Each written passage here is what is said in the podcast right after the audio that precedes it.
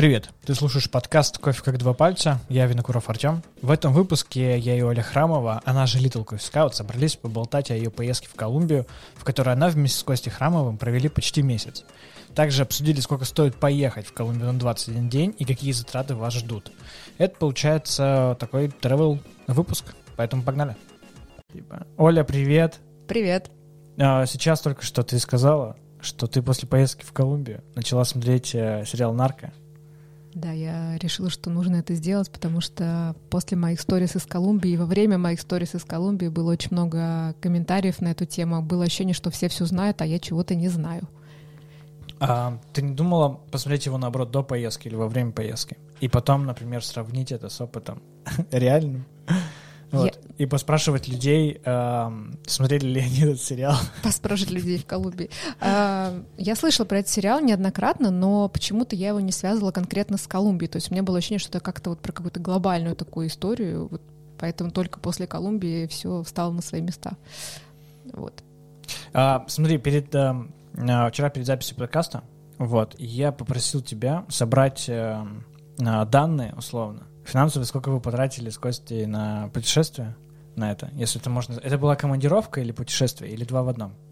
Это была командировка. Угу. То есть со стороны, вероятно, это смотрелось как путешествие, как вы там классно тусуетесь, отдыхаете, но это была рабочая командировка, целенаправленная, у нас, то есть была цель, и у нас был, наверное, в сухом остатке полтора дня, которые можно назвать микро-супер-нано отпуском. Угу.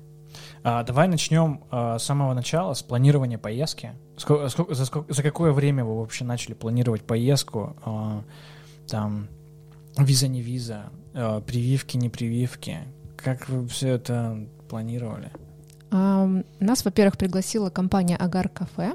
Это такая маленькая компания в Колумбии, ну, по сравнению с другими огромными компаниями, эта компания, можно сказать, маленькая. А, они занимаются объединением фермеров а, в регионе Ресаральда, и они плюс еще занимаются экспортом, импортом кофе колумбийского из этого региона, вот этих фермеров. Такой маленькую они сделали агломерацию фермеров, можно так сказать, и даже не кооператив, как вот такая у них маленькая а, группировка фермеров.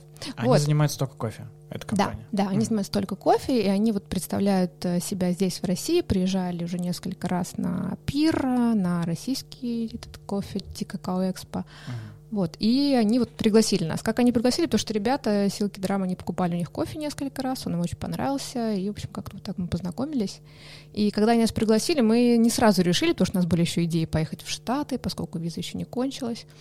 А, но потом, когда объявили, что российская вакцина не, не не прокатывает а, для поездки в Штаты, мы решили, что, ну, окей, пойдем в Колумбию. Мне кажется, за, наверное, за месяц где-то мы стали готовиться и решили, что мы все-таки поедем. Угу. А поехали мы, получается, где-то 26 октября. То есть, ну, где-то, да, а, вы, а сколько дней там были? Мы были там 20 дней. 20 дней просто. Да. Когда слышат цифру, ты так думаешь, ну блин, 20 дней это вообще как? а мы... Почти три недели. Мы сами, когда посмотрели на эти цифры по календарику, мы очень сильно удивились. То есть мы сначала думали, что мы едем там дней на 12, потом было ощущение, что мы едем на две недели. Потом, когда мы увидели, что так, это все-таки три недели, это практически, да, это да, было как-то даже страшно. Как вы готовились по... Э, как вы собирали вещи? То есть вы знали, что там мы вот сейчас едем в пуховиках, а там приедем, наденем шорты? А, ну, я когда еду в какую-то новую страну, я всегда сразу в календарь погоды добавляю города, в которых мы будем. Поэтому я сразу все города добавила. Это была Богата, это была Перейра и это была Картахена. То есть это были точки, которые мы сто процентов э, планировали посетить. Вот. И погода там была совершенно разная, то есть в трех точках разная погода. В Богате это где-то там плюс 10, плюс 12, иногда плюс 18 градусов, то есть очень э, разброс погоды большой. А в Перейре где-то плюс 20-25, ну и в Картахене там адская жара, там 30-34 и, и выше. Это город-курорт. Вот, поэтому мы брали с собой свои вещи, пуховики там и так далее, и брали даже пару купальников. Мы были оптимистично настроены.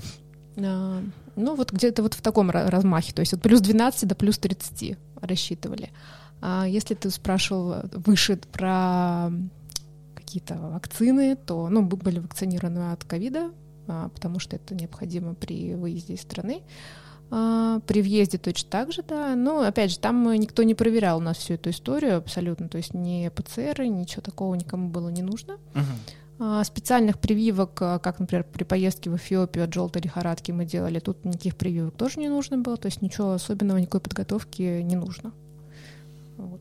То есть в целом Колумбия одна из таких лояльных да, стран к нам в плане э, вакцинации, ПЦР-тестов. Э, например, вакцины не там, не, не этот, не спутник, например. Да, м- да, можно так сказать, что в Колумбии к нам не предвзято в этом плане, и можно спокойно въезжать. Потому что, например, у нас еще была идея поехать в конце всего этого трипа в Панаму, но в Панаме оказалось, что как раз э, при нашей вакцине нужна а, отсидка в карантине 72 Мгм. часа. А у нас там было всего там три дня максимум, поэтому, которые мы могли потратить на, на Панаму, поэтому от Панамы тоже отказались. Вот из-за вакцины. Было Мгм. грустно, А ты конечно. смотрел каких-нибудь travel-блогеров или, например, местных, э, местные инстаграм-аккаунты или какие-нибудь там местные YouTube-каналы, чтобы познакомиться уже, знаешь, там, как-то фоном с городом? Честно говоря, вообще ничего не смотрела. Я была немного наслышана про Колумбию от э, всех наших кофейных людей, кто там был. И больше никаких специальных знаний почему-то я не, не искала. Поэтому было все такое с чистого листа. Хотелось это все посмотреть, э, послушать, понюхать. Кстати, вот про понюхать в Колумбии это было довольно сложно сделать, потому что все колумбийцы носят маски просто тотально везде. В, в столице, в маленьких городах, в больших, в деревнях. э, Процент людей в масках на улицах, э, не знаю, там в магазинах и так далее, он какой-то зашкаливающий. То есть у нас вообще ничего похожего нет.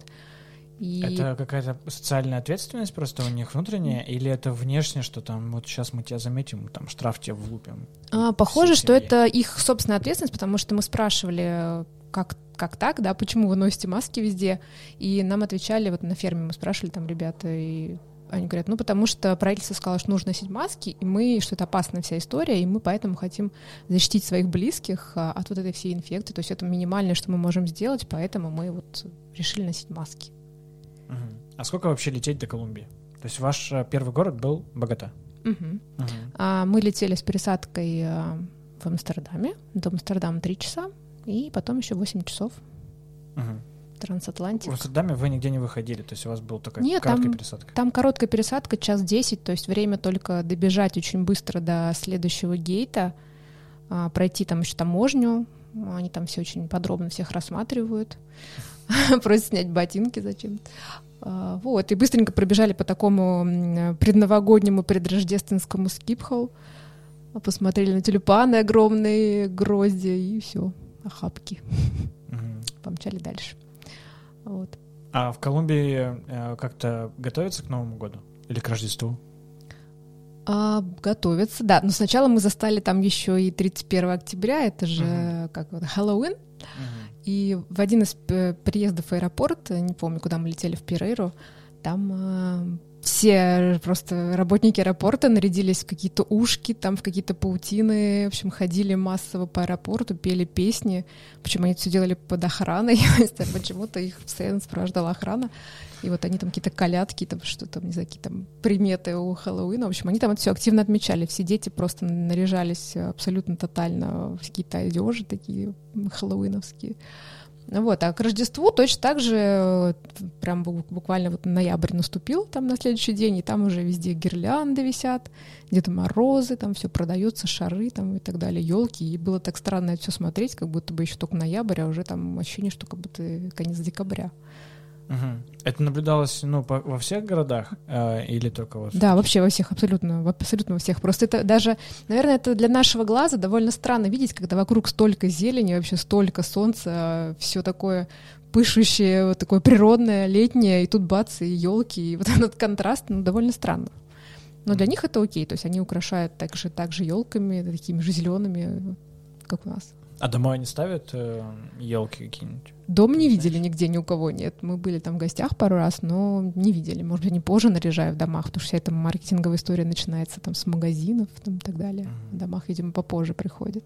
Мне просто интересно, есть вот, ну, например, эм, ну, мы можем встретить такие истории, у меня тоже такая была, что, например, там стоит елка искусственная, и ты ее там в апреле, только в мае убираешь.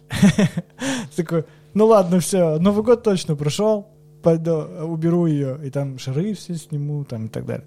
Вот у меня шары после Нового года очень долго висели. Просто они были привязаны, я такой, ай, пускай висят, они как бы и не только новогодние, еще весну будем сейчас Да, праздновать. симпатичные, да. У меня точно так же и по дому развешаны какие-то Дед Мороз деревянные, которые я что-то не хочу снимать. Вот у меня до сих пор они висят. И... Ну, елка не стоит, конечно. Елку я не ставили, потому что мы там пару почти все время мы уезжаем куда-то на Новый год, поэтому без елки. Я просто думаю, может, у них также есть э, ну, семьи, которые такие, да мы не убирали елку, она вот стоит, сейчас уже, а чё, ну, Рождество каждый год, поэтому... э, Не пускай знаю, стоит». не, не видели, не видели. Не, не. Но они украшают, вот то, что мы видели, они часто украшают дома местными растениями, потому что там вышел за калитку, и там вокруг куча всяких цветов, зеленых растений, бешеное количество, поэтому они делают букет, ставят у себя там везде, поэтому елка Ага. не так актуальна, когда вокруг столько зелени. Я, кстати, вот задумался над тем, что э, вот у нас, например, ну сейчас особенно популярно, а у нас там домашнее растениеводство набирает популярность, прям все стараются заставить себе все подоконники, там, чтобы дома были такие джунгли и так далее. Я вот думаю, а если ты, например, живешь в очень зеленом, типа в зеленой стране, это такой, зачем мне домой ставить, если у меня вот за окном просто джунгли? Мне интересно, они ставят э, Да, да, дома да, ставят, ставят. Это, это очень ну, прикол, потому что, правда, то, что ты говоришь, так и есть, но они любят очень украшать все зелеными растениями, ставят их вообще абсолютно везде, где только можно. Внутри домов э, куча просто кишит растениями, там подставочки, полочки, какие-то кашпо, там куча цветов.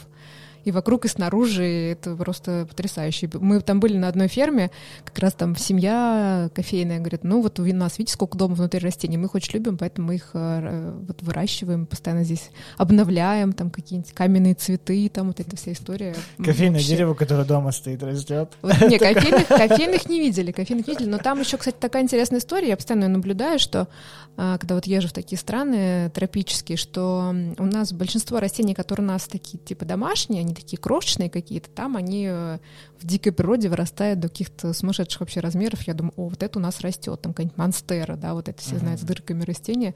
Там они просто огромные, они там как э, такие паразиты на других деревьях э, висят, свешивают свои длинные корни. Это прям смотрится. Но они же в такой естественной своей среде. Да, конечно, им, там комфортно. влажно, там тепло Да, да. достаточно, и они там просто буйствуют. э, Захват вообще растениями мира там происходит. Вообще. А, расскажи, как вы пили кофе э, в городах? В аэропорту пили ли кофе в аэропорту вообще? Сколько он там стоит? В аэропорту кофе не пили, эм, там даже нам это почему-то в голову не пришло, там ничего такого и не было на самом деле. А, нет, вру, был там а, местный, местная кофейня, местный бренд а, колумбийский, очень известный, Хуан Вальдес. Такой слышал когда-нибудь? Это такой, вот у меня рюкзачок есть, потом покажу тебе. А, мужчина в шляпе, колумбиец такой с, мул- а, с ну мулом. это сим- символ колумбийского да, кофе. да, да, Всё, да, вот этот понял. Хуан Теперь- Вальдес, а, это да. отдельный бренд, который они разработали, чтобы продвигать свой колумбийский, рын- э, колумбийский кофе. А Вот, и у них есть отдельная кофейня, она немножко напоминает эм, Starbucks, то есть там куча Мгм. разных вариантов выпить кофе, у них есть растворимый, у них там что только нету. Ну, не знаю, в аэропорте я, честно говоря, такое предпочитаю вообще не пить кофе, и чем пить э, что-то, правда, я не могу себя пересилить. Не, не- не любишь рисковать. А, не- Нет, не, не- не в этом Риск случае. перед не, не, не самолетом это не твое. М-м. А, Ну, то есть я иногда думаю, да, ой, это же легендарная марка, потом ты подходишь, чувствуешь, как пахнет, ты такой, ну, ладно, я просто посмотрю. Не могу себя пересилить. А, а потом мы приехали уже в Богату и нагуглили там, конечно же, несколько кофеин, там есть целые там гиды кофейные, можно вот это, вот это мы как раз нагуглили, единственное, что вот про блогеров ты спрашивал. А, и пошли в кофейню Азахар, это известный их а, экспортер, компания-экспортер, одна из, да, и у них есть несколько своих кофеин в Богате, и вот мы туда отправились, там можно было поесть, попить. Очень классная кофейня с верандой, с открытой такой очень приятно там сидеть, был дождь, и при, ты при этом ты сидишь под крышей, пьешь кофе, смотришь на улицу, там так темнело немножко. Вот. эм, Хотела сказать, что мы взяли. Мы взяли, конечно, кофе из Колумбии, потому что другого там и не было. А вот я как раз хотел спросить, есть ли там кофе из других стран? А мы не встретили. Мгм. То есть не в одной кофейне. М-м. То есть ну, Вообще такие чисто патриоты мы пьем. Но, знаешь, меня, кстати, там поразила одна вещь. Мы пришли в кофейню Амор Перфекта. Это кофейня Диего Кампуса, того самого человека, который выиграл чемпионат мира среди бариста вот в этом году. А, пришли в его кофейню, пока раз уж мы там оказались, такие, так, пойдем скорее кофейню смотреть. А, и нам приносит бариста целый такой ящичек, а, где у него много разных пакетиков, а, обжаренных под фильтр, ну, фильтр кофе. И говорит, ну, выбирайте. А там, наверное, в этом ящичке, ну, не знаю, 15-20 этих пакетиков, таких сверточков. И он говорит, ну вот, пожалуйста. И там разные регионы, разные фермеры, разные обработки. Настолько все это такое многообразие, меня вот в какой-то момент э, осенило, что, блин, это же все внутри одной страны, настолько много всего, и насколько круто работать с этим. То есть ты живешь в кофейной стране, и у тебя есть возможность, во-первых, пробовать такое огромное количество разного кофе. Просто, не знаю, потрясающе. Я прям была впечатлена этой коробочкой, вот этой, когда ты в одной коробочке все это видишь. Потому что когда у одного обжарщика там два две Колумбии, например, там у другого три, ну там за месяц ты попьешь несколько разных. А когда вот это все в одном ящичке, это все в одной стране, вот это бешеное многообразие, не знаю, это очень круто. Мгм. А ты не помнишь, э, какое место занимает вообще Колумбия по экспорту кофе? Третье место в мире. Третье место. Мгм. То есть первое Бразилия, Да, второе Вьетнам, Вьетнам третье Колумбия. Колумбия. Да. Да, ну, то есть, э, по сути, Колумбия это большая кофейно производящая вообще страна. Это огромная производящая страна, потому что ну, там много кофейных регионов, соответственно, и где мы были, сначала ты едешь такой, «А, ой, кофейные деревья, а, кофейные деревья, о, ягодки, цветочки, а потом ты идешь, ну, кофейные деревья, ладно. На ну, 20-й день, да, блин, кофейные Да, деревья. но это все равно красиво, они всегда очень красиво выглядят, но еще замечала, насколько много земель распахано именно под кофе. То есть вот Мгм. ты смотришь э, на горизонт, да, и перед тобой просто вот огромные горы, равнин, ну равнин там нет, да, там такие горы разного вида, э, покрытые зеленью, и большинство из этой зелени это либо кофе, либо бананы, либо там какой-нибудь плантейн, такой зеленый банан. Вот. Авокадо, может быть. Ну, авокадо, может быть, тоже есть, да, но то есть это все вместе там растет зеленое. Это, это все очень сильно распахано. То есть Ко- Колумбия, она такое ощущение, что не знаю, какой у нее процент распаханных земель. Понятно, что у нее полно джунглей, в которых тот самый э, товарищ Эскобар делал свои дела. Я, кстати, смотрел э, давненько, правда, но смотрел документалку про Колумбию. Вот, там, конечно же, про популярную тему говорили, которая всех интересует, не кофейная. Не всех интересует. Ну вот, э, ну то есть просто информационно, то есть не физически.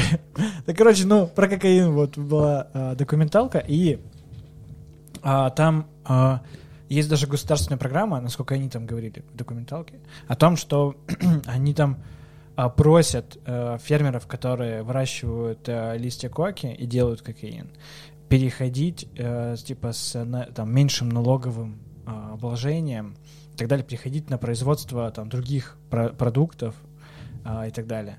Вот. И там, там многие, например... А, там они брали интервью у человека, который раньше выращивал кокаин, а сейчас выращивает авокадо. И он такой, типа, а, говорит, да, авокадо, конечно, прикольная тема. Да, а, низкие налоги. Типа, плюсов хватает. Да, на- за нами не летают вертолеты, и у нас не горят леса там. Типа, вот. Но, а потом показывают человека, который несет просто мешок авокадо, говорит, вот он несет на рынок. И, типа, понятно, что, типа, например, э, вот этот мешок, это там, там, один там, килограмм кокаина. Но один килограмм кокаина легче унести, чем этот мешок. Вот, а им там нужно большое расстояние преодолеть, и я такой, вот, бедняжки, да, точно. Бедняжки, да, бедняжки. Вот. Просто я к тому, бывало ли у тебя, что а, ты приезжаешь на ферму, а, и там, ну, разговариваешь э, с фермером, он такой, ну, это у меня не основной, конечно, бизнес. Ну, Я вот, кстати, про это тоже думала, потому что, ну, поскольку я сериал-то сейчас только начала смотреть, а до Колумбии я его не смотрела, я думаю, так, где же у них это все скрывается? То есть мне почему-то казалось, что мы должны это где-нибудь обязательно увидеть или заметить, или что в таком духе. Но ничего похожего, и они там все, на самом деле, на эту тему очень так вот настроены с грустью, да, то есть они про это рассказывают, что вот здесь у нас были раньше кофейные плантации, потом все это вырубили, и там начали коку сажать. То есть у них вообще эта вся тема, она покосила много людей, и для них это такая болезненная тема. Поэтому, ну, мы тут, конечно, можем там все похихикать и кучу шуточек, но для них это прям такая очень больная штука. Вот, для тех, кто остался, по крайней мере. Ну, потому что там у них осадок достаточно большой от всего этого, ну, что mm-hmm. как бы это как определенный стереотип о стране. Да. Уже считается.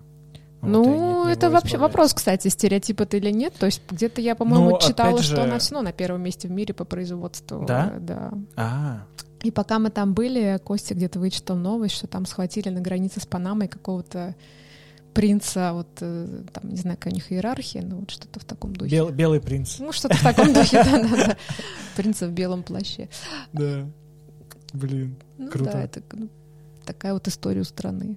А как, как, как вы вообще а, часто меняли локации в Колумбии? От города к до, городу, от фермы к ферме? Когда мы уже вернулись... Насколько вообще да, интенсивно да. у вас это было? Я посмотрела, что мы, оказывается, были в восьми городах. У нас было, по-моему, восемь перелетов, восемь городов вот, за 20 дней. То есть это было достаточно насыщенно. То есть это не какой-то такой пляжный отдых. А Угу. А вы между городами еще перелетали, да? Да. То есть у вас были внутренние рейсы? Да, да, да. У нас было несколько внутренних рейсов, потому что Колумбия горная страна, и там, когда смотришь расстояние, вроде бы кажется немного, но поскольку это горы, то оно прям значительно удлиняется. Поэтому можно, ну, даже не можно, а чтобы сэкономить время, нужно перелетать. Там полет может длиться, там, ну не знаю, час, полтора. Угу. Наверное, больше мы длиннее полетов у нас не было. Вот. Ну, то есть на машине ты можешь ехать 8 часов, а на самолете ты летишь 50 минут. И в среднем там это стоит, ну, там где-то билеты внутри страны, это где-то 2 500, вот так, внутренние uh-huh. перелеты. И там народ на самом деле летает, это не какие-то маленькие крошечные кукурузники, это достаточно большие самолеты, и они набиваются битком. То есть мы не видели ни одного самолета, с которых мы летали, чтобы там были какие-то свободные места.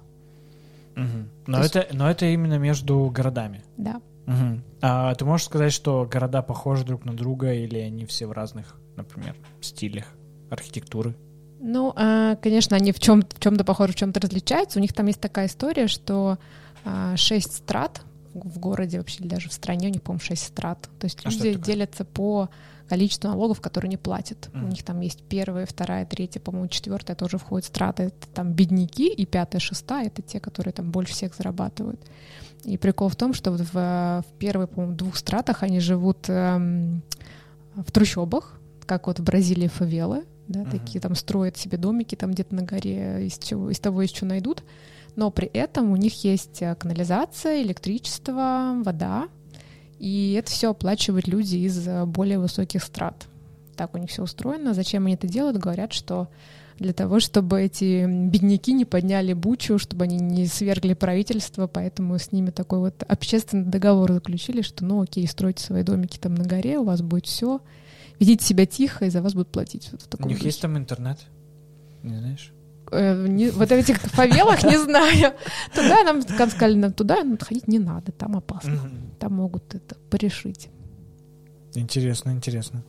А как вообще э, ваши перемещения в городах устраивались? Было ли у тебя ощущение, что ты, при, вы приезжали в какой-нибудь город, там, э, ну там гуляли, то есть вы все равно ходили какое-то там время, часок, там, пробежались по городу, и ты такая, блин, хочу здесь жить, блин, здесь так кайфово, вау, какие дома, солнышко, зелень, кофе вкусный, хочу, короче, все. Костя, остаемся здесь.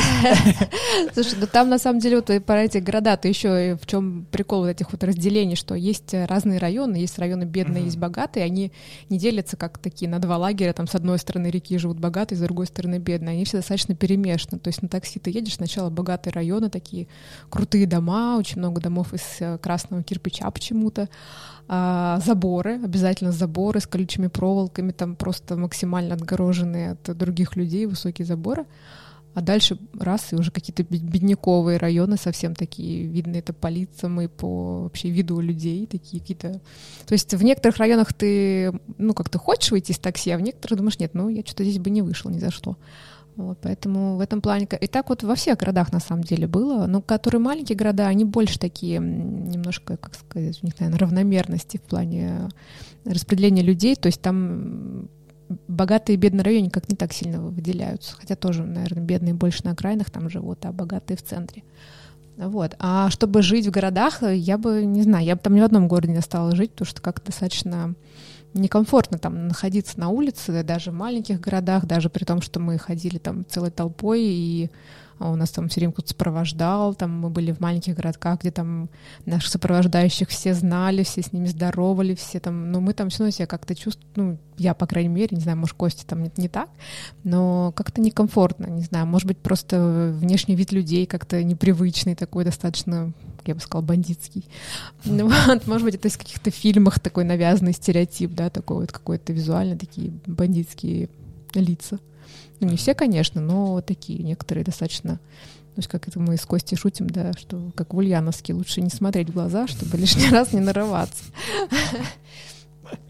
Вот, поэтому, ну, комфортнее все было находиться, конечно, на природе, на фермах, а, где почти никого нет, э, только люди, которых ты знаешь, и там э, даже кого то не знаешь, они достаточно все а, дружелюбно настроены, как-то все так вот но там проблема была с языковым барьером, то есть там ты окей, ты видишь первый раз человека, второй, третий, но ты не можешь с ним нормально поговорить, потому что мы не знаем испанского. А там все испаноговорящие и на английском мало Большинство, да, на английском там вообще почти никто не говорит. Это, конечно, угу. ну, затрудняло какое-то общение, понимание. Ну, там, окей, muchas gracias, ты знаешь. Там, доброе утро ты выучил, очень вкусно ты выучил, а дальше такой, э, ну, какие-то слова приходили мне, например, из латыни, да, из моего медицинского прошлого, то есть такой, так, это кажется вот это, окей. А дальше либо Google переводчик, э, ну, либо, не знаю, показательный падеж, там, что, как, вот это все. А как вообще э, люди реагировали, вот когда видели э, ну, вас, как туристов, иностранцев и так далее? Они достаточно дружелюбные или там такие, вау, нифига, сфоткаю? Ну вот в маленьких городах, ну нет, никто не фоткал, не заметил, что кто-то фоткал, там какие-то люди, ну достаточно, не знаю, цивилизованные люди, как выглядели на первый взгляд, то есть не, в плане, не как в Индонезии, когда, например, ездили в Индонезию, там как раз пытались фоткать как-то из-под тяжка, чтобы там не заметили, в общем, для них это событие целое, встретить белого человека, то здесь как-то не настолько.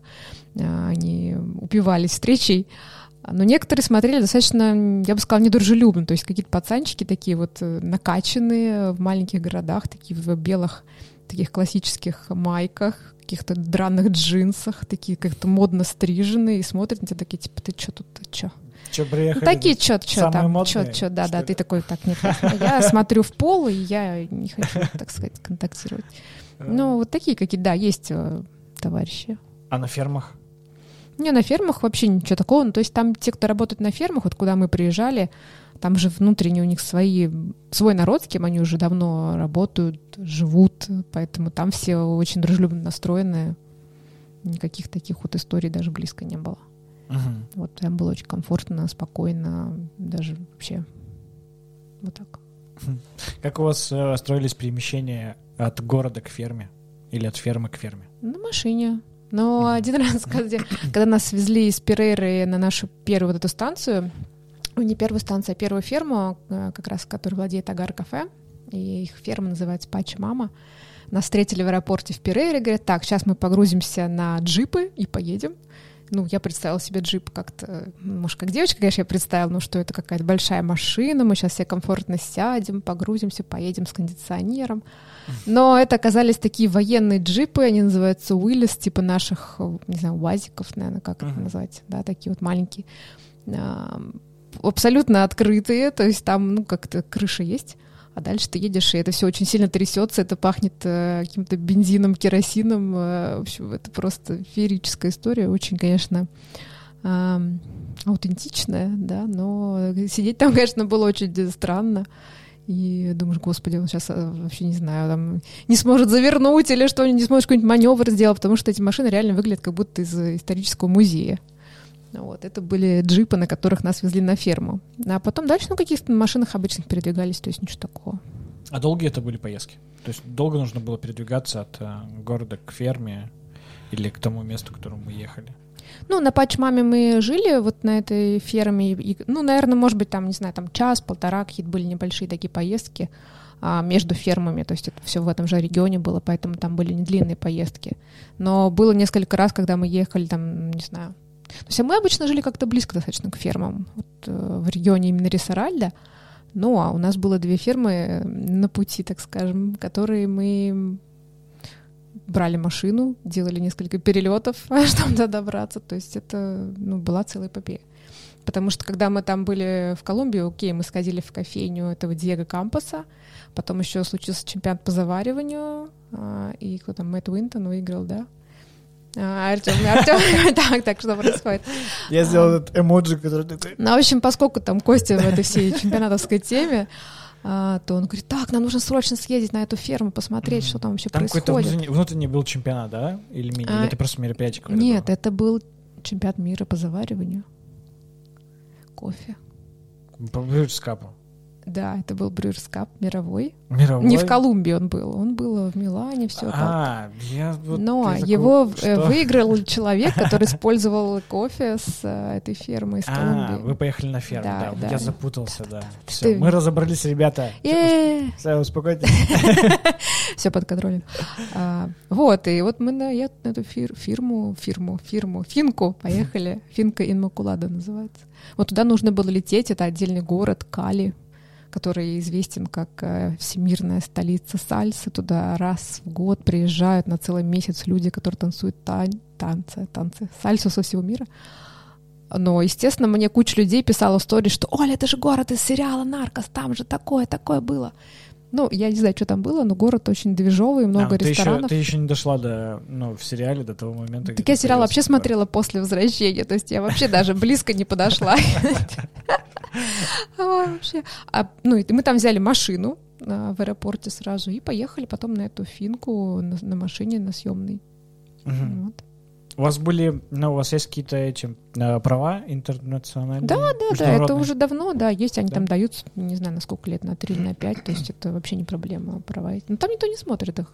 М. Ну, окей, когда ты снимаешь машину, они посмотрят, но в целом как бы это не особо нужно. Им достаточно нашей этой розовенькой карточки, просто посмотреть ее, там же все на английском написано, поэтому вот эта бумажка большая, которую делают все удостоверения, там какое-то международное, бла-бла-бла, такая бумажная картонная штука. Нас ни разу ее не спрашивали вообще за, за все время наших путешествий. Кто вообще ее использует. Вот, поэтому до- добраться несложно. Самое сложное было для меня, на самом деле, это вот эти серпантины бесконечные, потому что это вот очень сильно утомляет, а еще и укачивает. Вот, поэтому мне прям, я говорю, я там стала амбассадором, мне кажется, этих таблеток от укачивания. Мгм. А у тебя есть, да, вот э, морская болезнь? Ну да, морская или там ну, вот какая. это вот, я просто... Горная. Да, то есть автомобильная. Ну да, да, да, потому что постоянно очень много вот этого какой-то такой трясучки, и вот эти повороты постоянные, они прям вообще выбивают из колеи. Это я поэтому думаю, так, я лучше сразу заранее подготовлюсь и буду спокойно себе У меня ехать. просто тоже вот она есть, и я вот сегодня ехал в такси из-за того, что мы стояли в пробке какое-то время.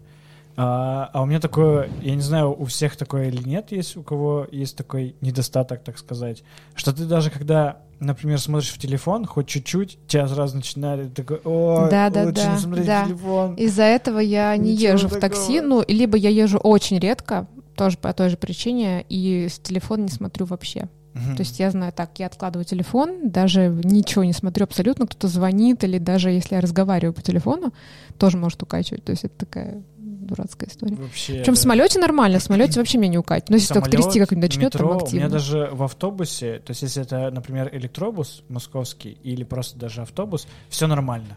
Но вот э, какие-нибудь маленькие, условно, там какие-то ну, маршрутки, или Маршрутка, что-то то, то там все, ты такой, «О, до свидания, я тут держусь, все окей. А в метро, кстати, в метро тоже укачивает. Это если сесть э, в начало или в конец вагона. А, где больше всего Да, да, типа, да, да. к- качения? Для меня это тоже было открытием, потому что такой, так, что происходит? То, что ты не подозреваешь, что это может вообще там случиться. Ты такой бац, выходишь такой немножко...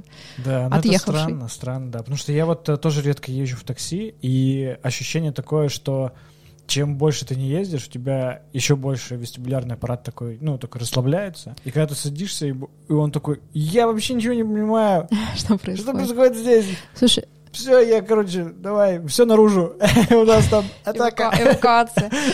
А я слышала такую историю и даже проверила ее в этот раз на себе, а, что если ты в момент, вот когда ты куда-то едешь, ты сосредоточен, например, на дороге, ты смотришь по сторонам, то есть вот ты не думаешь там о чем-то своем внутреннем, да, а, то тогда легче это пережить, чем когда ты, например, отвлекся и там, не знаю, стих повторяешь условно, да, там, или там о чем-то своем думаешь, не смотришь на дорогу, там куда-то в мысли погрузился, то в этот момент ты быстрее начинает укачивать, чем когда ты смотришь по сторонам. И вот мы в, этом, в этот раз ездили там куда-то на остров, у нас была еще поездка в самом конце на лодке. Я такая думаю, блин, а мы очень спонтанно туда поехали, у меня не было ни таблеток, ничего с собой. Я такая думаю, блин, как я поеду на лодке? Это же просто вообще. На лодке очень быстро меня ушатывает, еще я только с берега на нее зашла, и все, могу сразу отъехать. И вот я там как-то прям так сидела очень сосредоточенно, вообще не смотрела в телефон, почти фоток не делала никаких, ничего там. И все было нормально. Знаешь, Я выжила. ставишь автоматический таймер на серию фотографий и просто куда-нибудь в карман его кладешь, Да. и все, и такой, так я не думаю, и фотографии сами делаются. В следующий раз можно будет это попробовать, но, конечно, такая история. Ну, Я вот просто думаю, а как-то можно вообще прокачать э, вестибулярку, чтобы вот, ну, ты такой, да, у меня раньше такое было, сейчас я вообще ас. И ты такой, знаешь, идешь тренироваться на колесо какое-нибудь. э, Ой, Я даже думаю о нем, мне уже плохо становится. а там, который тебя крутит по всем вообще осям, и ты такой уже на пятый раз, ты такой, ну, сейчас уже получше. всё». Не-не, мне кажется, не знаю, я и подробно эту историю не изучала, но мне это с детства, и это постоянно история, не знаю. Мне кажется, это не выключается. Какая-то особенность вестибулярки. Но я не собираюсь стать космонавтом, поэтому, мне кажется, придется с этим дальше как-то быть. А если э, сделают, ну вот уже есть программа туризма космического, Так, вот, ну то что не, профи- что не профессиональные космонавты уже э, типа летают в космос. Вот ак- актриса у нас летала, снимали фильм. Ну, я бы хотела слетать в космосе. космос, может, только ради этого я бы что-то поделала. Да, представь, там образом. 2052 год. Вот. И нам, короче, первая э, кофейная плантация, короче, на Марсе. На Марсе? Да. И ты такая, да, блин, я столько лет этим занимаюсь, сейчас я все переездила в этом мире, на Марс хочу. И ты такая, знаешь, просто пачку таблеток, и такая, полетели. Ну, может быть, уже к этому времени какой-нибудь телепортатор изобретут, что не придется вот так страдать. Но есть только, скорее всего, какой-нибудь быстрый перелет, типа скоростные Ну да, корабли. ну да, твои мо- мо- молекулы тебя были тут, и вот раз они уже там, и все. Да, да, было прикольно. Ну, Марс такая история. Да, вообще. Илон тоже такая история.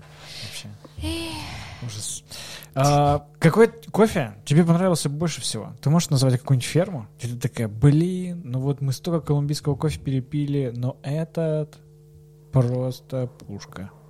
Слушай, ну, наверное, самый вот, который впечатлил, это был как раз вот на этой финке Инмакуладе, которые создают, можно сказать, создают, не просто выращивают, они его там реально создают э, кофе для чемпионатов. То есть там вообще, когда мы приехали, посмотрели процесс, как они это все делают, это какая-то вот адская машина по созданию крутого кофе. То есть там настолько все выверено, эм, что, не знаю... Искусственный интеллект, который Ну, подбирает, практически, там. да. То есть там, во-первых, поразила очень чистота. Везде очень М. чисто, максимально чисто. Такая То есть там, лабораторная, да, да. да, вот прям ты ходишь, как будто вот можно провести пальцем где угодно, и будет прям такой скрип чистейший, да, никаких там пылинок, царинок. Вот. И вот там нам накрыли капинг, э, было несколько сортов кофе. Это была лаурина, сидра, гейша и эужениоидес. Вот как раз этот эужениоидес на чемпионате мира был.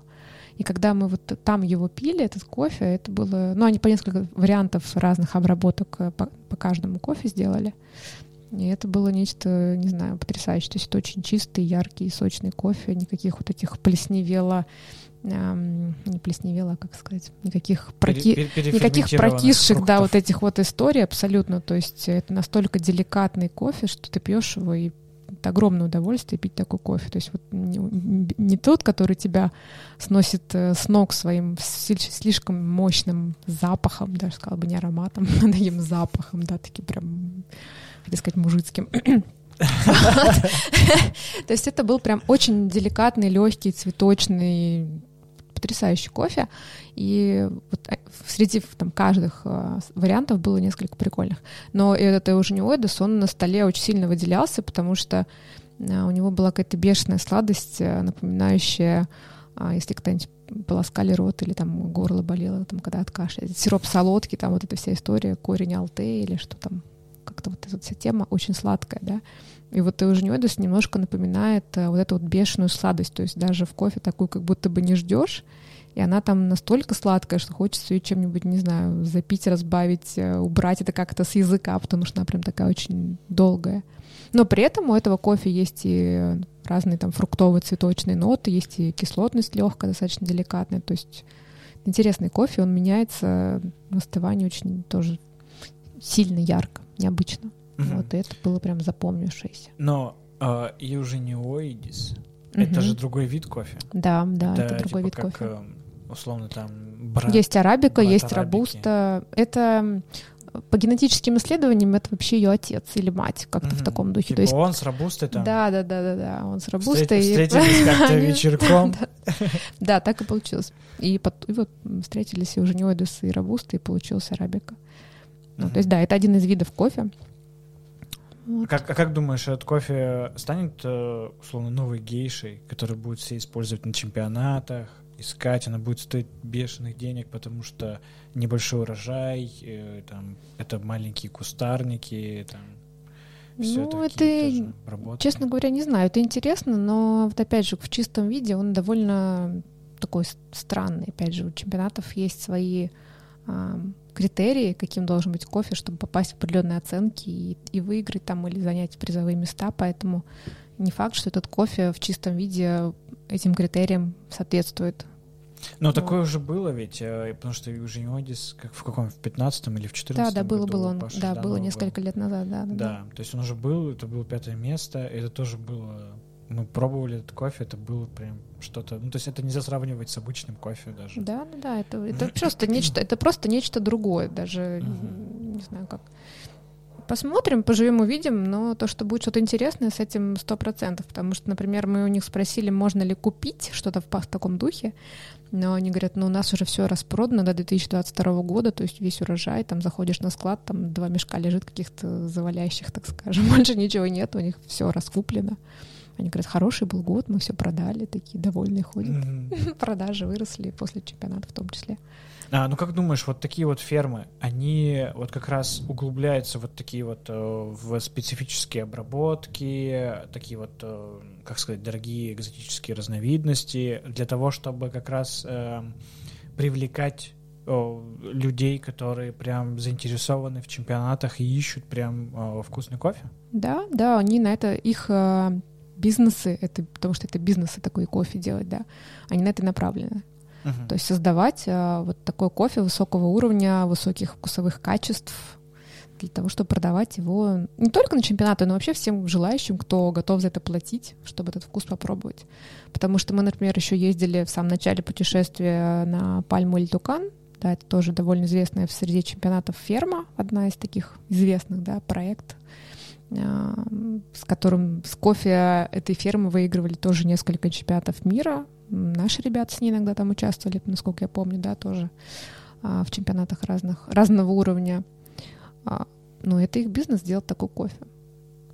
И самое, что интересное, что вообще нигде, вот прям нигде, а, нет, в одном местечке было один раз, где мы попробовали такой кофе, который у нас сейчас а, в Москве, там в России популярен, вот такой вот мощный, крышесносный, а, как ты сказал, переферментированный кофе, ну да, да? такое. Когда А, вот перебродивший, пере- лежит, он как- сказать, такой. перегнивший. Да. Ну, вот, вот такой кофе, да, то есть мы один раз только в каком-то одном месте такой кофе попробовали, и больше такого вообще нигде не было за все время, сколько мы там кофе не пили.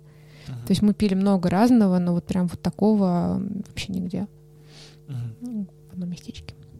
А как думаешь, почему э, фермеров может останавливать или останавливает как раз-таки, ну, большинства, например, фермеров производить именно такой вот классный кофе, э, который будет расходиться просто, его будет немного, но он будет расходиться просто вообще там с, с руками, ногами, со всем остальным. Но самый важный момент это, конечно, деньги, потому что чтобы это изначально этот весь круг запустить, нужны деньги. Да? То есть сначала у тебя появляются деньги, потом ты их вкладываешь а, в производство, ты сажаешь а, деревья, ты за ними наблюдаешь, ухаживаешь, выстраиваешь все процессы, нанимаешь а, людей компетентных, поэтому здесь такой целый процесс. И не все фермеры на это готовы, не все это понимают. Ну и плюс тоже такой интересный момент, который вот я вот не знала раньше его до поездки в Колумбию. У них там есть федерация, да, федерация производителей кофе национальная.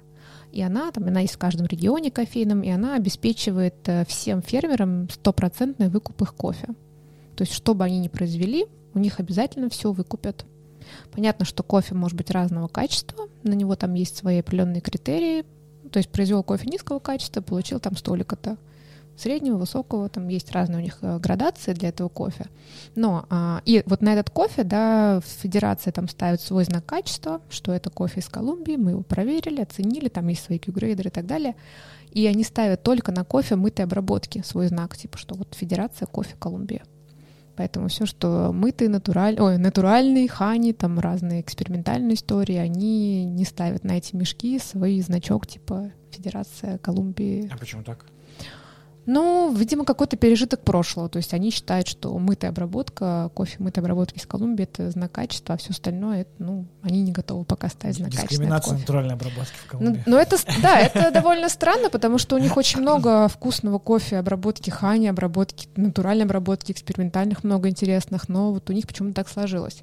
И поэтому у них большинство фермеров, они производят мытую обработку, а когда фермер берется производить что-то вот отличное от этого, тогда ну, он ищет часто пути сбыта не внутри федерации, а куда-то еще, например, вот как у нас, да, за границу могут куда-то договариваться, партнериться. Mm-hmm. Вот эти вот товарищи из Рисаральды, Агар Кафе, они вот с удовольствием будут продавать свой кофе в Россию, и тут у нас будут его покупать точно так же с удовольствием, поэтому почему нет? Вот, у них там а, а, а считается ли натуральным кофе, если ты обраб- кофе обработал как э, мытым способом, а потом э, проферментировал дополнительно еще? Это считается уже натуральный э, способ или мытый, потому что там большая часть процесса обработки была мытым? Если обработал как мытый, а потом посушил а потом, как натуральный? Не, а потом как бы проферментировал еще как-нибудь там в баке с чем-нибудь. Но это уже не мытый. Еще что-нибудь. Это уже будет что-то еще, что дополнительно какая-то надстроечка. Просто, знаешь, как типа это как обход федерации. То есть ты такой, так это мы же обработали, вот мытый, мы его помыли. Чистенький, скрипит. Ну, там у них на самом деле тоже федерация, она, ну, тем, кто производит какой-то другой кофе обработки, это не значит, что все, у них там, на них крест поставили, то есть у них федерация очень заботливо относятся к фермерам, то есть они там приезжают, им делают обучение, помогают а, выстроить процессы на ферме, то есть кто хочет, к ним могут приехать, а, пожалуйста, им помогут, как это все делается, так сказать, по закону, по, по науке, вот. То есть там есть такая история. По поводу того, как там кто что производит, не знаю. А большая вот э, Инмакулада, да, а большая ферма? Слушай, ну мы вот э, к самим деревьям мы не поднимались, я, честно говоря, не помню ее размер, даже вообще не видела, но э, у них там, тем более, их несколько вот этих вот ферм mm. самих по себе, да, то есть это мы одну только смотрели, и мы еще смотрели, где офис у них находится, и вот э, эти станции обработки, вот эту всю историю сушилки, там сушилки просто какие-то там супертехнологичные сушилки, хотя они вроде бы выглядят э, просто, это как такие, не знаю, как это назвать даже как такие, как такая карусель какая-то, что ли, вот не знаю даже как можно, Барабан, может можно, быть? да, да, можно представить вот колесо обозрения, да, вот у него кабинки, вот если это колесо обозрения взять и так вот вытянуть, как вот в зеркалах, знаешь, когда несколько зеркалов стоит, uh-huh. ты такой смотришь, себя такой во всех зеркалах отражаешься, вот так вот вытягивается вот эта вот сушилка огромная, длинная, и это как вот несколько этажей получается. Вот они ее крутят, э, туда все закладывают, э, постоянно перемешивают. Потом, когда все это закончили сушку там одного лота, все это намывается просто очень сильно струями воды там просто вообще. Это вот это условно такая многоуровневая а, сушилка, да, чтобы да, можно было да, контролировать процесс, да? Да, да и все это еще плюс находится под э, навесом, чтобы там не дождь, ничего. Вот, поэтому это, конечно, такая история. Ну, крутая, крутые у них там разработки, подход. Просто когда ты видишь такой подход, то становится больше понимания, почему этот кофе так стоит дорого. Uh-huh. То есть, да, но они сейчас на самом деле там что-то, я вот, честно говоря, не помню по ценнику, сколько это стоило, но там не прям какие-то супер за, заоблачные цены, то есть э, на чемпионат кофе ну, кто-нибудь может купить абсолютно спокойно. То есть это не будет прям разорительно на последние деньги. Но это 100 долларов плюс? Или по-моему, по-моему, блин, надо уточнить, я, честно говоря, что-то не помню. Угу. Что-то этот момент я не уточнила. Но вы э, с той фермы ничего не, с собой не забрали. И, и вы же ездили как раз выбирать да, кофе. Да, да, да. да вы да. оттуда что-то приметили? А, с э, этой, с э, Финкин, с Пальмой или Тукан мы ничего не перевезли. Они нам ставили два капинга, но был там интересный кофе, но не настолько, чтобы его увезти с собой. Угу. Вот, то есть интересный был, но мы рассчитывали, что там будет что-то больше всего интересного. Просто почему-то мы так думали, что будет больше интересного, потому что это пальма, Завышенные же, да, да, да. Ну, не, ну, на самом деле, просто это же такая история, что мы туда достаточно спонтанно поехали, то есть это окей, если мы что-то привезли, класс, ну, не привезли, ничего страшного. Потому что понятно, что мы не готовились, не ехали туда специально, не ставили себе цель, то есть если мы с ними заранее договорились, что вот, когда у вас будет классный кофе, когда нам приехать, это одна история. Тут мы спонтанно поехали, ну, ничего страшного. Зато мы кайфанули у них на, вообще на, на ферме, потому что там есть отель, туда может любой, любой желающий может абсолютно приехать, там даже через Airbnb забронировать себе отель, приехать на эту ферму, посмотреть, как растут все эти крутые кофейные деревья, все эти гейши, сидры, там моки и прочее. То есть у тебя будет домик среди кофейных деревьев, просто потрясающих. Авокадо рядом растет тот же самый, в общем, бананы всякие, там очень круто. Просто приехать несколько дней почилить, спокойно. Ценник абсолютно адекватный, там, не знаю, за пару дней там тысяч двадцать, что ли, выходит. Uh-huh. Ну, там это с едой, с полным проживанием, с экскурсией по ферме, там, то есть все-все-все. Ну вот, и с проживанием в классном домике, с видами, с бешеными просто. У вас будут классные сторис. Это как раз оттуда, да, были истории, где там а, из балкончика такой вид да, да, да, да, это там. То есть у них, у них несколько домиков, которые друг от друга отстоят э, довольно. То есть ты, когда стоишь э, на своем балкончике, ты не видишь соседний домик. То есть там они как так запрятали эти домики среди кофейных деревьев. Ну, вот, что кроме деревьев ты никого больше не видишь. И там очень много птиц. То есть ты, не знаю, утром там какой-то бешеный вообще переливы птичьи, потому что они вываливают всей толпой свои птичьи и начинают там вопить. И их, их очень много, очень разных. То есть у нас там обычно ты выходишь, ну там, ты знаешь, синичка, воробушек, там, не знаю, там кто, свиристель какой-нибудь, uh-huh. дрозд. А там они настолько все разные, необычные. Такие, о, красненько, желтенько, а, смотри, с хохолком, а, там цапля полетела, вау, там еще вообще это просто... К вам в домик залетали? А, ну, в домик они, конечно, не залетают, но они там так, да они там просто живут, это мы там к ним в гости пришли.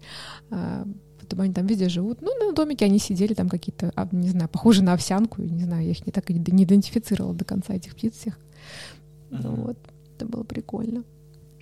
А, вот. А в итоге вы кофе какой-то выбрали с других ферм? Да, мы увезли вот сын Мукулады кофе, да. А он будет использоваться на чемпионате или это будет э, скорее всего позиция регулярная? Да, скорее всего будет на чемпионате. Угу. То есть, э, а этот кофе вы его только заказали? Условно, или вы его прям с собой взяли, они вам Мы дали, его прям вот, с собой. вакуумный Прям с собой, мешок, да, да, вакуумный мешок. И вы такие, ну, блин, обалденно. Да, да, да, купили чемодан угу. и увезли с собой в чемодане по классике. Прикольно. А какой-то кофе еще такой получилось? Взять там, где-то примерить. Ну, были, были ли такие, что вы приехали и попробовали кофе, такие, блин, вот это мы точно должны Да, забрать. да, конечно, да, конечно. Вот как раз а, вот ребята Агар Кафе, они нам ставили капинги своих фермеров, которые в их, так скажем, со- сообществе, содружестве, плюс а, фермер Люси Сапата, от которой был у ребят уже кофе, там у них было хани, розовый бурбон, обработки хани, был просто потрясающий. Вот, и, в общем, у нее мы несколько сортов взяли попробовать. Потом у нас была экскурсия а, в эту федерацию кофейную Ресораль. Они нам тоже поставили свой капинг отдельно, и там тоже мы что-то выбрали. То есть мы внутри просто выбрали еще много разного кофе, uh-huh. который, будем надеяться, скоро приедет, можем будет его попить здесь. То есть образцы, вот мы сейчас с Костей пьем образцы там по утрам, и это очень хороший кофе. Сладкий, сочный просто. А через сколько примерно приедет кофе уже на ну, сейчас вообще такие, вот мы в прошлый раз разговаривали с Даней про все эти истории с доставками кофе из э, с кофейных стран. А, говорят, что они в э, декабре соберут контейнер, и вроде бы уже в январе должен приехать кофе. Uh-huh. Вот как они нам сказали, это первоначальная информация, а там уже как, как получится сейчас со всеми этими новыми вирусами, вообще не знаю. А, ты ела а, ягоды кофейные? Пробовали ты вот а, мякоть? И, ну, разных разновидностей. И какая тебе понравилась, наверное, больше всего, может быть? Слушай, я как Вот человек я э, с медицинским прошлым, я предпочитаю вот эту всю историю не есть. Почему? Да. Вот, не, я, конечно, пробовала кофейные ягоды, в этот раз я тоже там где-то... А как же э, Попробовала. фраза, э, э, что вкусовой опыт игнорировать нельзя? А, вкусовой опыт — это вкусовой опыт, но грязные руки и грязные ягоды — это, так сказать, не знаю, я чувствую какую-то опасность в этом, и поэтому стараюсь не есть ничего на ферме или там, когда, знаешь, там на рынке говорят, попробуйте наши яблоки. Я говорю, нет, спасибо. А, вот, ну, кофейные ягоды я уже пробовала не один раз, они, в принципе, не знаю, я не, не вижу отличий в них, они все очень похожи на себя, как э, к- одна на другую эти кофейные ягоды похожи. Просто очень сладко, немножко водянисто, какого-то специфического вкуса. Не знаю, то ли немножко напоминает огурец, то ли немножко напоминает карамбулу, вот такую вот мякоть. Э, это такой тропический фрукт в форме звездочки. А, Ну вот именно вот по, по структуре мякоти. Еще немножко напоминает, эм, господи, вот это оранжевый, мушмула, вот что-то в таком духе, то есть напоминает такая, говорю, сладкая ватка. А, Ну вот такое что-то странное, сладенькое. Ты вот сказала, что не любишь э, вот так пробовать. А, я вспомнил, короче, сериал, тоже уже старенький достаточно, «Опасные земли» называется, может, смотрела? Не, не смотрю. Там, в общем, ам, а, чувак, у него там кофейня в Штатах, типа сеть кофеин и Мгм. обжарки, понятное Мгм. дело. Вот, и он ездит по фермам и ищет, ну, как там написано, там такой как экшен. Вот, я ищу, типа, исключительный кофе в самых отдаленных местах мира. Вот, и он ездит один с оператором. И все, как бы, и гоняет. И у него там просто куча историй вообще, куда он попадает. Там больше интересно не то, что он там приехал, купил кофе, а то, что он там, знаешь, они едут. И там был как раз момент, что они условно останавливаются у какого-то небольшого рыночка Мгм. с оператором.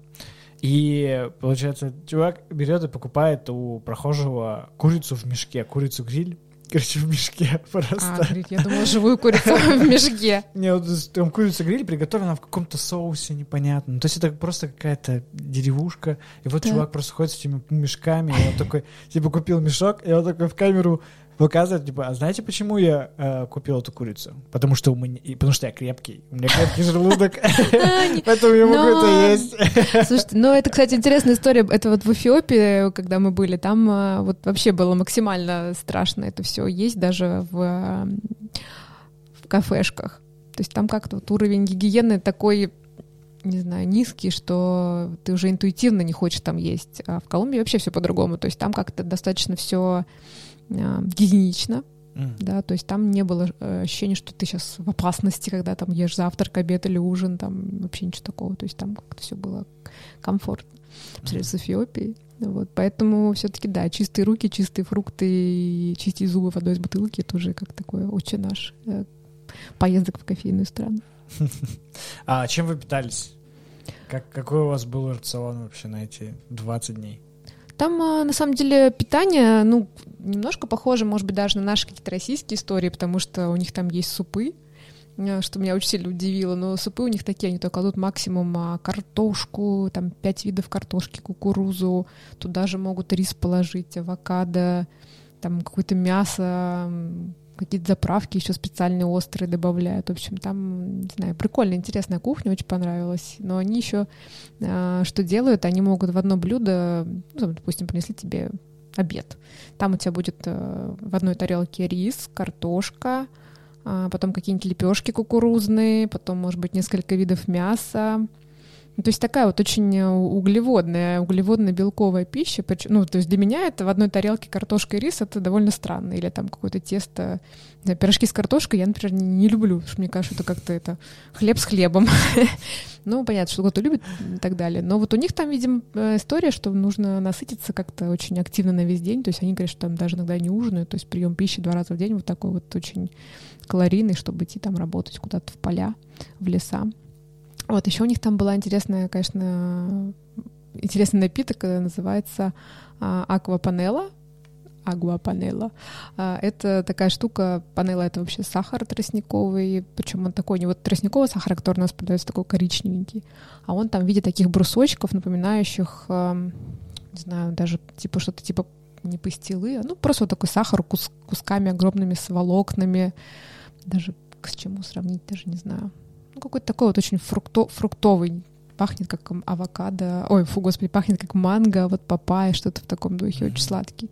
Они вот эту штуку разбавляют горячей водой, добавляют туда лимон или апельсин, Делают сахарный сироп. и делают такой вот, э, да, да, такую сладко-сиропную воду, типа компотика, такого немножко сухофрукта даже напоминает. Вот, и пьют ее в течение дня, там, с утра до вечера, там, либо в холодном виде, либо в горячем, смотря в каком-то регионе находишься. Если жарище, то тебе холодненькую приносят, если прохладно, то, наоборот, горяченькую могут дать.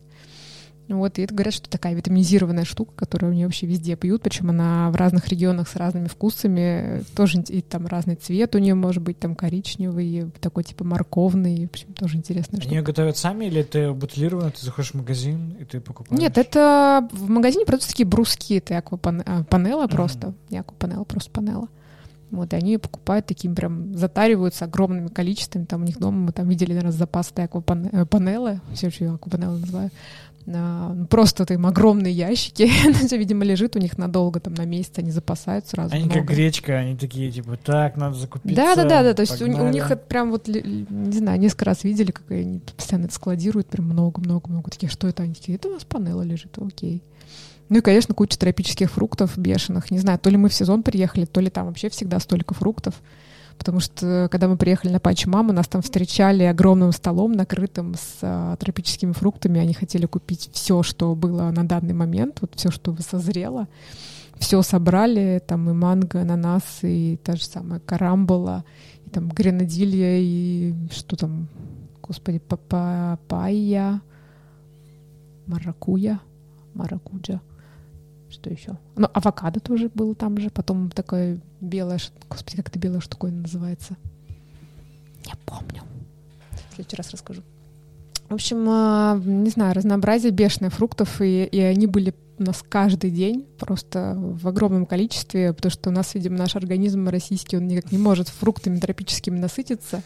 Ну, то есть у нас же, да, как-то манго, это, например, ты ешь такой маленький такой манго, такой, такой ешь. А там манго стоит за килограмм там 30 рублей. И такой, а, боже, дайте еще, пожалуйста. Да, да. А там как они, они делают, например, как э, в Таиланде, типа там смузи или... Да, все этого, все этого доб- добро там можно тебе это все покупать э, там, в кафешках, в каких-то уличных этих ларьках, но мы, на, мы все фрукты ели чаще на каких-то фермах, то есть нам просто их нарезали либо квадратиками, либо просто приносили целиком, мы уже сами там с ними расправлялись, то есть это вот было, конечно, Мгм. потрясающе.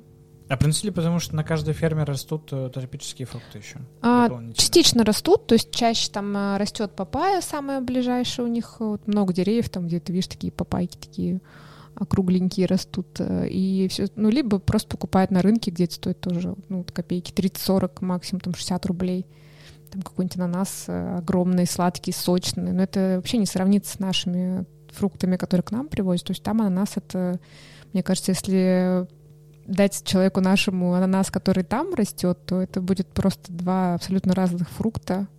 Потому что когда мы здесь ели ананасы, и потом там их попробовали, это ну, просто небо и земля. Вообще абсолютно даже сравнить нельзя, насколько они сладкие, ароматные, не знаю, там клубничные, какие-то сливочные, просто какие-то бешеные фрукты.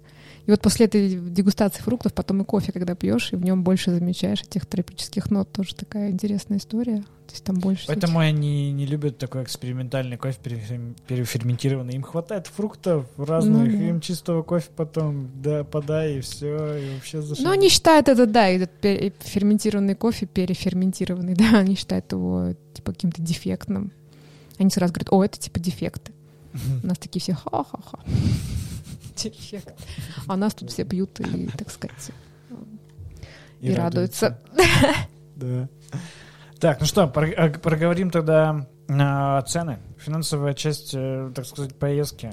Вот. А расскажи, сколько стоили билеты? Да, Туда-обратно. билеты туда-обратно стоили 82 тысячи на На одного или на двоих? человека одного. На одного человека. Да, да. Мгм. Билет это самая больное, Да? самая больная часть, так сказать, м, по финансовой Вы искали период, когда можно дешевле поехать, или это, ну, какие-то А, более мы, удобные? Мы, к сожалению, уже не искали, потому что пока это все у нас решилось, э, обговорилось, договорилось, мы покупали билеты уже, наверное, дней за 10 до поездки. Мгм. То есть мы там ее долго планировали, думали, размышляли, пока все вот это устаканилось, э, и это вот ценник был уже такой. Угу. серьезный. Это перелеты именно только из э, России в Колумбию? Да. Да, а внутренние да. перелеты? Сколько ну, еще? внутренние перелеты где-то там от двух до максимум пяти тысяч за один перелет. Угу. Ну, то есть там в среднем такие где цены. Ну, ты говорила, что у вас было перелетов 7 или 6? 8. 8 перелетов? Да, 8 перелетов угу. было, да. То есть это там плюс еще 20 тысяч примерно рублей Ну, где-то примерно так, да, даже, может, чуть-чуть поменьше. Жилье, жилье, еда? Жилье в среднем а, стоит где-то где-то 2 500, 3 500 за сутки в таком духе. А, это если в городах, мы снимали отельчики, вот когда ездили на эти фермы. Если жилье на, жилье на просто на ферме, когда живешь, то это в районе 2000 в сутки, причем тоже с питанием. Было ли такое, что вы приезжали на какую-нибудь ферму, у вас там, и вас там, словно там, в гостевой домик приютили за так, ну, то есть вы просто такие, хоп, там, переночевали, поехали? Ну, дальше. за так, это, мне кажется, такая, не, не, такая, такая не очень красивая история за так, потому что все таки там сейчас эм, ну, из- из-за ковида у них там э, такая история, что к ним не приезжают люди, которые могут э, заселиться в эти гостевые домики, потому что вот на двух фермах, где мы жили, у них э, специально есть э, домики, в которые может приехать точно так же вообще каждый желающий на Airbnb снять себе там, на, не знаю, на пару дней, там, на сколько, на неделю, как захочется, э, приехать, заселиться, жить, там, не знаю, душ, туалет, э, еда, все, все дела, красивые виды. Вот. Но сейчас из-за ковида они никого к себе не возят, соответственно, у них простая вот эти истории, поэтому они там, конечно, грустят на эту тему, но как-то вот не хочется это все бесплатно. Ну, мне кажется, это не очень... Ну, мы все-таки не, не в семью там свою едем, да, все-таки не в гости, но вот так. Поэтому, ну, на ферме где-то около двух тысяч это все стоило, то есть с едой проживание. Так, что еще? Питание? Ну, Обычно питание там, не супер тоже это все дорого стоит. Ну, там, не знаю, одно блюдо может стоить там, не знаю, 300 рублей, максимум 400, наверное. Вот так, угу. то есть... У вас бывали дни, когда вы наедались только фруктами, вы такие не могли остановиться, вы наедались, вы такие, не, наелся уже не могу вообще. Ну, прям нет, мы это прям только фрукты не ели. Но у нас там была история, когда мы жили на ферме 7 дней с Костики, у нас почти не было интернета, и у нас там почти каждый день была одинаковая еда. Просто мы жили в распоряжении там эм, двух эм, не знаю, людей, которые присматривали за этой фермой, за этими домиками гостевыми. А, там семья такая молодая, и они нам готовили практически одно и то же. там какой-то одинаковый салат а, с плюс-минус разнообразием. Там, то есть салат на утро был разнообра... разноображен. А, там, яйцами каким-нибудь, на обед они там добавляли какое-то мясо и там какой-нибудь суп на ужин они говорят, так, ну что будете есть? Такие, опять салат? Мы такие, да, салат. Но там они добавляли к салату там еще больше просто овощей, там авокадо, что-нибудь такое. Это было забавно. Но мы заметили просто, что это вроде бы такая еда одинаковая, ну там плюс-минус каким-то вариациями, там они лимончиком поливают, там можно там перцем, что-нибудь таким добавить. Фруктов тоже этих полно. Но поскольку еда очень простая, она и такая вот свежая, с местного огорода, вообще почти все продукты, то она даже не, до, не надоедает. То есть ты как-то ее ешь, ешь, но она вот с таким вкусом каким-то, не знаю, естественным, да, что даже как-то не устали мы от него. Вот это было удивительно, на самом деле. Блин, мы этот салат уже неделю едим, ну там плюс-минус, там, не знаю, рукола, какие-то помидорки, там, не знаю, морковка, авокадо, это все лимончиком полито, и такой, блин, вообще не устали. Ну вот, поэтому тоже забавно было за этим наблюдать. Свежие продукты, органик. А, ты можешь сказать, сколько вы в общем а, потратили на двоих а, на поездку? 20 дней. За 20 дней вот со всеми нашими перелетами, сейчас скажу, сколько не, там было. Не, вклю, не включая кофе, именно то, что вы купили там в зернах. Да-да-да, вот 8 перелетов, 7 городов, ты себе записала, 8 мест были нашим домом в путешествии. Мы съездили еще на один остров. Это уже был последний такой наш финальный трип просто отдохнуть. Посетили 8 кофеин, 8 ферм два раза арендовали автомобиль, это тоже входит в стоимость всего mm-hmm. этого. То есть мы потратили где-то около 300 тысяч. Угу. Вот, ну, даже чуть больше. Это за 20 да. дней. Да. Угу. Смотри, а если, например, э, кофейные энтузиасты угу. определенные э, захотят тоже поехать э, в условно такое путешествие по Колумбии э, с кофейной такой тематикой предрасположенности, посетить фермы и так далее, э, стоит ли это делать без э, условно сопровождения команды, вот как вы договаривались, а, и то, что, ну, вас пригласили, вы поехали, И вас там, типа, условно, как немножко сопровождали в этом плане? Ну, даже нас не немножечко, нас абсолютно во всем сопровождали. И я думаю, что это вообще лучший вариант поездки в кофейную страну, поскольку тебя везде привезут, все покажут, потому что они уже со всеми договариваются, со своими знакомыми фермерами, они тебе, то есть показывают максимум всего, что можно только увидеть. И mm-hmm. у нас была, ну, если ты как турист едешь, у нас там была, было в команде несколько туристов, а люди не из кофе, просто люди, которые пьют кофе. То есть они даже про спешлти ничего не знали, то есть эту нашу историю, да, волшебную. А, и они там ездили, конечно, с открытыми ртами, не понимали, как это, что там кофе растет на дереве, вот это, да. А, вот для них эта вся история там стоила в районе, по-моему, где-то 150 тысяч мы примерно это все посчитали, вот эти все экскурсии там и так далее.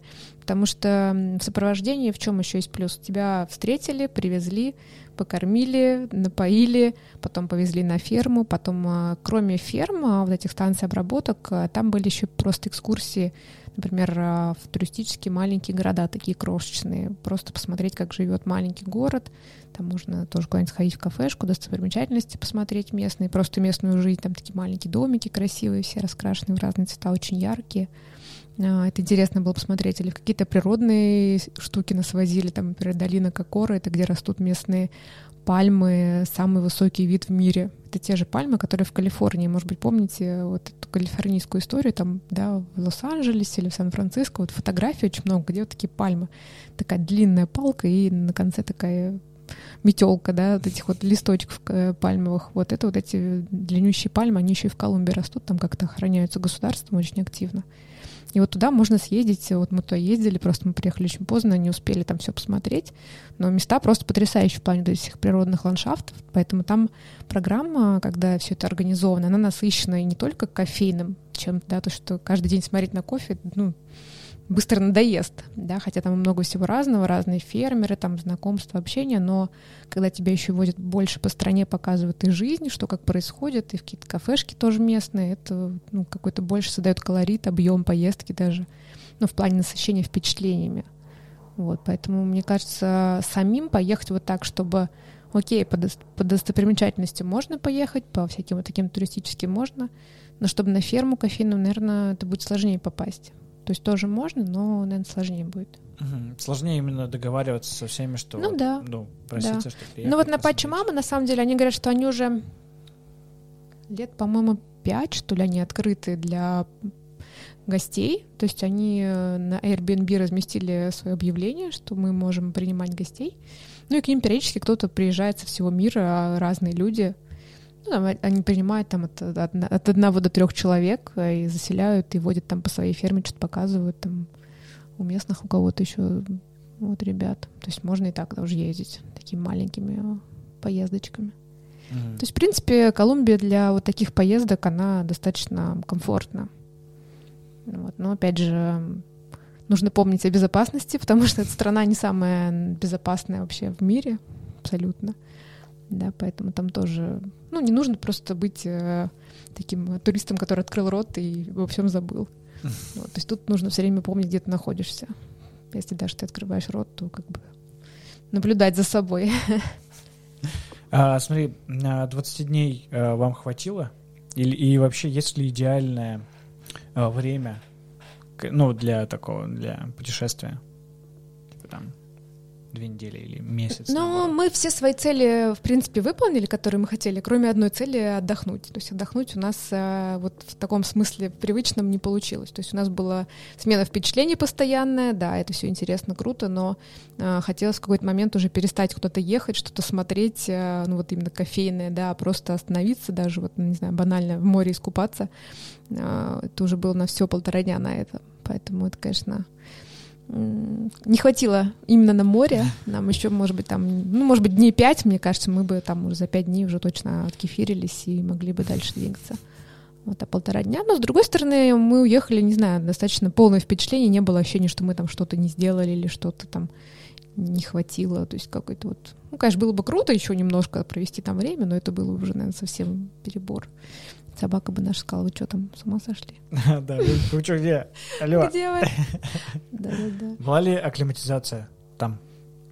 А, там довольно легко мы всю эту историю прошли, потому что когда мы приехали в Богату, мы там что-то еще куда-то ходили, гуляли, старались не спать. То есть уже это, это главная история в плане акклиматизации и борьбы с джетлагом — это не спать, когда хочется спать. То есть если в стране куда-то приехал день, а у тебя дома ночь, то желательно себя перебороть и не спать. Но там накрывает а, когда все опять меняется, в, стране пребывания ночь, а у тебя в стране начинается день, и ты не хочешь спать, это тоже такая странная история, но тут такая просто перебарывать себя и все.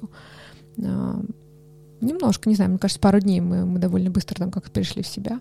Вот здесь вот на обратном пути было уже сложнее, то есть тут как-то неделю практически, не знаю, никак не могла войти в ритм, Костя быстрее как-то адаптировался. Ну, здесь потому что у вас был большой плюс, да, в перелете во, во времени. Во времени, пространстве.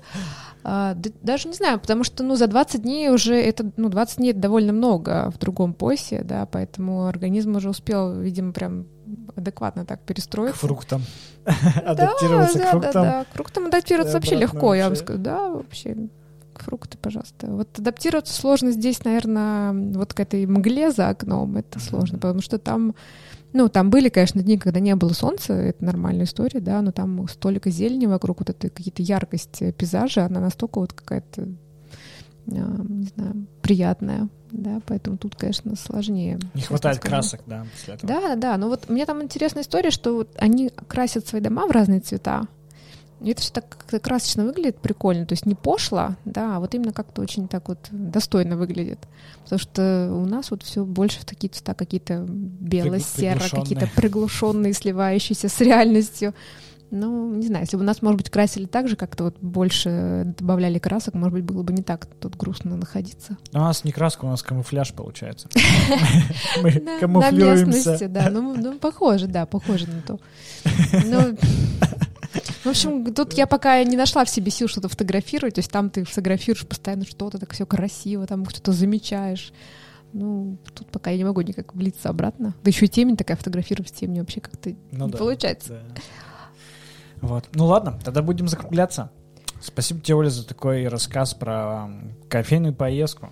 Да, Кофейная если вы хотите, мечты. если вы хотите поехать э, в Колумбию, вы уже знаете, что нужно делать, сколько можно потратить сколько можно потратить там... Сколько нужно накопить, да, вы знаете. Нужно накопить и так далее. Что нужно сделать. То есть как бы в целом все очень реально, и даже можно уехать на большой промежуток времени. Да, да, да. Все, все реально, Такой ребята, отпуск. все реально, стоит только захотеть, потому что на первый взгляд кажется, что это какие-то бешеные деньги, но да, Друг, это, другой конец да, мира, это бешеные деньги, это другой конец мира, но вы получаете огромное количество впечатлений, и это, это на всю жизнь, ребята. Mm-hmm. Поэтому, да, стоит путешествовать сто процентов, потратить на это деньги, накопить и потратить с удовольствием. Золотые слова. Спасибо, Оля. Спасибо. Все, всем пока. И хорошего вам э, серого времяпрепровождения, наверное.